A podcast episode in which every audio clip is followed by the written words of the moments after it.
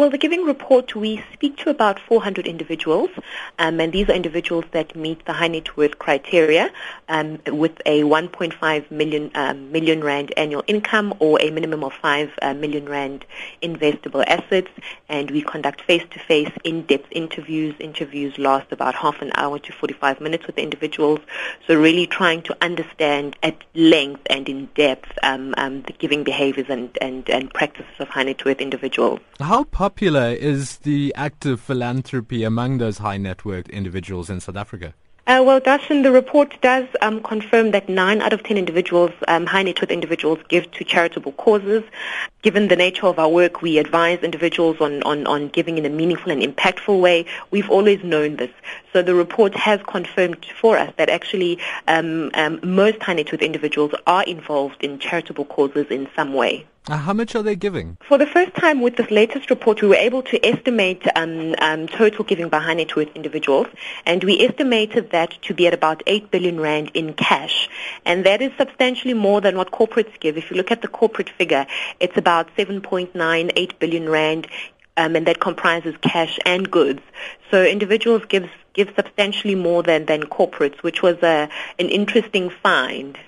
Uh, the, the, the, skeptical ones among us may be saying, well, are, are these ill-gotten gains that are being given away so that SARS doesn't track them down? Uh, no, no, no, absolutely not, um, Darshan. If we look at some of the reasons why individuals give, um, um, people give because they care about the cause, they want to make a difference in society and to the community in which they live, they want to give back, and uh, religious beliefs um, has um, become stronger as a motivator, um, increasing from about 19% in the previous study to over a third of individuals that are motivated by religious beliefs, and family tradition is it possible to channel money obtained through perhaps uh, you know irregular or illegal activities into charitable donations? There is always that possibility, um, Darshan, but um, there are controls in place, and um, from a compliance perspective, um, um, SARS does require that all organizations that have um, tax exemption that they supply documents,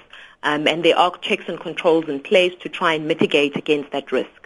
Who are among those main beneficiaries of this philanthropy? Well, the most supported are your social and community development causes, and those would include hospices, children homes, support for the aged. So vulnerable individuals, really, they get the most support from, from, from individuals. Uh, Nedbank actually has a philanthropy office, and, and you share expertise, you give some advice. Uh, why does giving have to be so structured, one would ask? Um, I think, Darshan, more than anything else, you want to make sure that your, your giving is impactful. You want to make sure that um, it is sustainable um, from a donor perspective. And from the non-profit organization's um, side, you want to make sure that the work that you carry um, out is sustainable and alleviating dependency from donors.